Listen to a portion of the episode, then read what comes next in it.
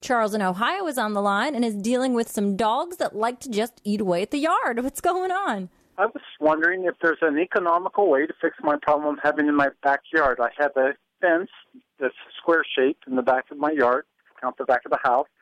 I have two dogs, and they like to run from one side of the house to the other, leaving a mud path, hardened, baked path from one side of the house to the other. And I'm looking for a way to fix that that would be easy on my pocketbook.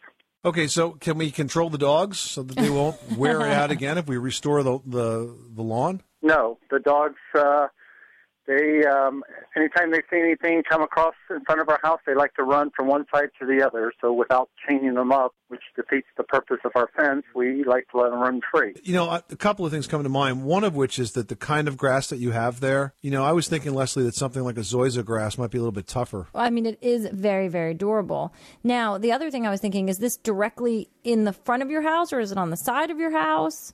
The fence is in the back of the house, so basically it's a big smiley face from the left side of the house to the right side because they run around the, uh, my deck. I was going to say if there's if there's a way to make like a slate pathway or you know some sort of stone that obviously would change the look of the yard itself, but would give you an area that's not going to be constantly scratched away at.